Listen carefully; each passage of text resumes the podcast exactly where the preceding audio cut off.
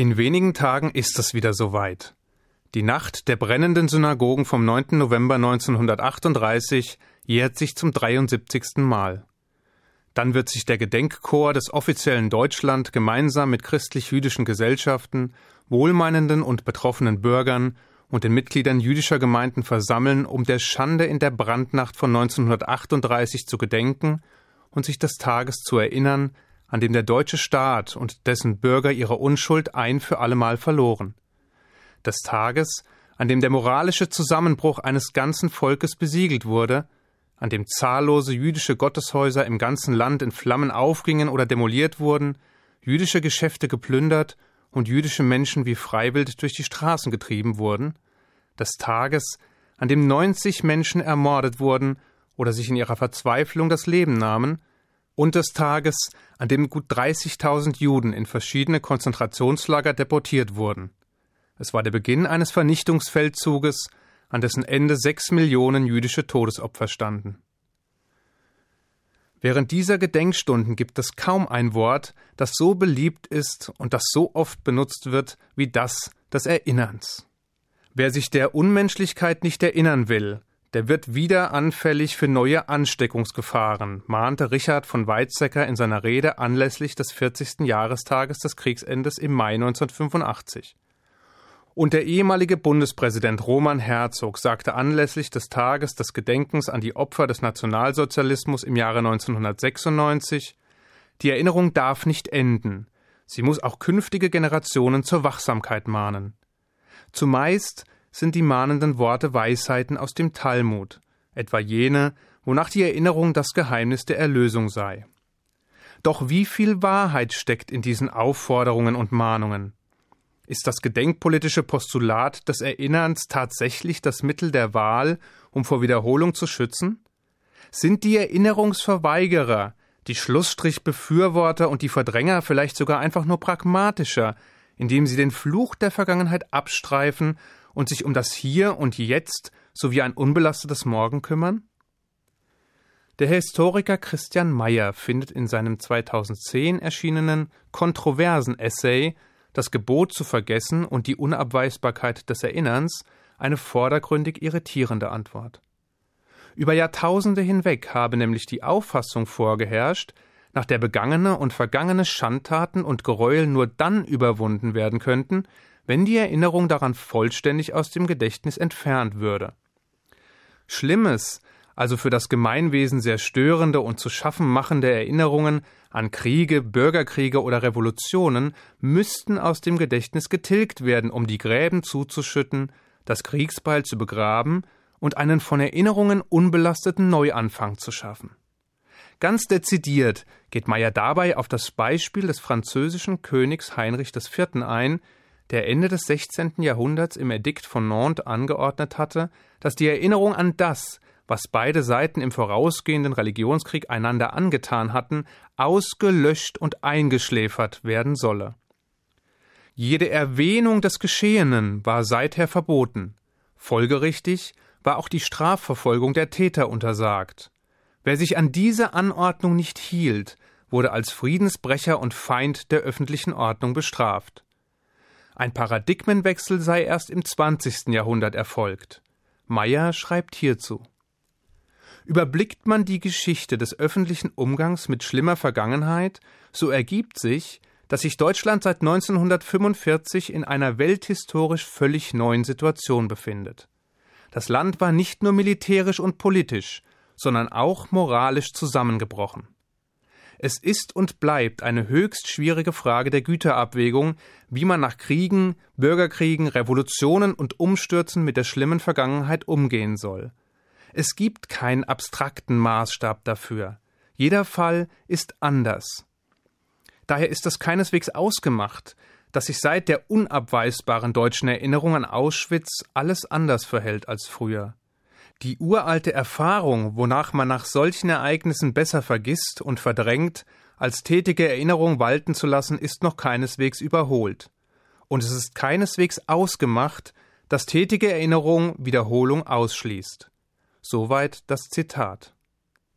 Am Ende also bleibt aus Meyers Sicht zwar der Zweifel, wie künftig mit Kriegen, Gräueln und schlimmer Vergangenheit umzugehen ist, für Auschwitz jedoch ist die Erinnerung unabweisbar. Nachdem die Schlussstrichbefürworter bei Lektüre von Meyers Essay also zunächst kurz hatten aufatmen können und von einem Mantel des Schweigens und dem sanften Schleier des Vergessens haben träumen können, der sich über die unbequeme deutsche Geschichte legt, werden sie schließlich wieder auf den harten Boden der Realität zurückgeholt. Auschwitz ist singulär, und die Beschäftigung mit und die Erinnerung daran sind längst Teil deutscher Identitätsgeschichte geworden, wobei Auschwitz als Synonym für die Verfolgung und die industriell betriebene Vernichtung der Juden steht. Niemals zuvor und niemals seither hat ein Staat eine penibel geplante und systematisch umgesetzte industrialisierte Vernichtung eines Volkes betrieben. Niemals zuvor und niemals seither wurden unschuldige Mitbürger unabhängig von ihrem Alter, ihrer Herkunft, ihrem Geschlecht, ihrem Intellekt, ihrem Aussehen, ihrer Verdienste um das sogenannte Vaterland und ihren politischen Aktivitäten oder Einstellungen verfolgt, gedemütigt, gefoltert, entrechtet und schließlich ermordet. Und niemals zuvor und niemals seither hat eine bis dahin als Kulturnation bewunderte Gesellschaft sich eines derartigen Bruchs mit sämtlichen ethischen und menschlichen Errungenschaften, solch eines monströsen moralischen Versagens schuldig gemacht.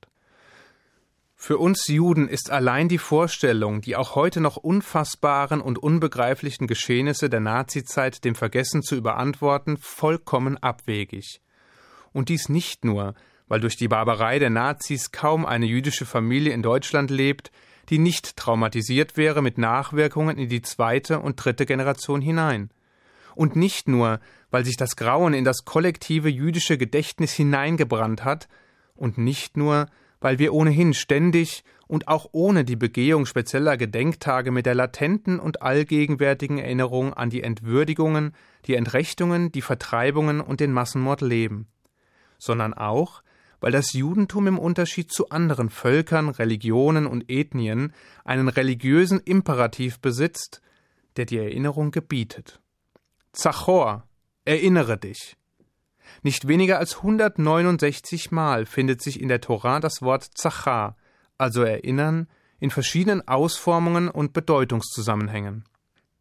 Und auch die im Laufe eines Kalenderjahres zu feiernden Feste und zu begehenden Trauer- oder Gedenktage die wir im Familienkreis oder in Gegenwart unserer Gemeinden abhalten, sind fest eingebunden in die biblische und nachbiblische Erinnerungstradition und fußen nur zu oft auf Dramen und Vernichtungsversuchen, die das jüdische Volk über sich hat ergehen lassen müssen und denen es schlussendlich widerstehen konnte. Sei es der gescheiterte Vernichtungsversuch an den persischen Juden durch den Minister Haman zu Purim, oder der nach Vertreibung und Demütigung schließlich nach Jahren des Widerstands errungene Sieg der Makkabäer über die Griechen an Chanukka. Sei es die Erinnerung an die Einkesselung Jerusalems und die Zerstörung des Jerusalemer Tempels in den Jahren 586 vor und im Jahre 70 nach der Zeitrechnung, oder sei es die Erinnerung an die hunderte Jahre dauernde Knechtschaft im Sklavenhaus Ägypten und an deren Ende, den Auszug der Juden aus Ägypten weswegen wir das Pesachfest feiern. Gerade die Art und Weise, wie Pesach begangen wird, demonstriert eindrücklich, dass es nicht nur um das unreflektierte und lediglich vergangenheitsbezogene Abspulen eines Rituals geht, sondern dass die Ereignisse in jedem Jahr und in jeder Generation von neuem erlebt werden müssen. Wir erzählen am Abend des Pesachfestes nicht nur die Geschichte der Sklaverei, der Plagen und des Exodus, wir erleben sie von Jahr zu Jahr neu. Wir schmecken anhand von Speisen die Bitterkeit des Sklavendaseins. Wir essen das gleiche Brot, das vor tausenden von Jahren gegessen wurde. Wir weinen die Tränen des Volkes und erleben den freudvollen Auszug aus Ägypten und den Weg in die Freiheit hautnah mit. Und dabei vergessen wir auch das Leid nicht, das mit den zehn Plagen über die Ägypter gebracht wurde. Anhand von zehn Weintropfen, einem Tropfen für jede Plage, die wir mit dem Finger aus unserem vollen Glas entnehmen, gedenken wir des Leids, das das ägyptische Volk für den Starrsinn seines Pharaos erleiden musste. Eli Wiesel, Shoah-Überlebender und Friedensnobelpreisträger, stellte mit Blick auf all diese Ereignisse fest: Jude zu sein heißt, sich zu erinnern.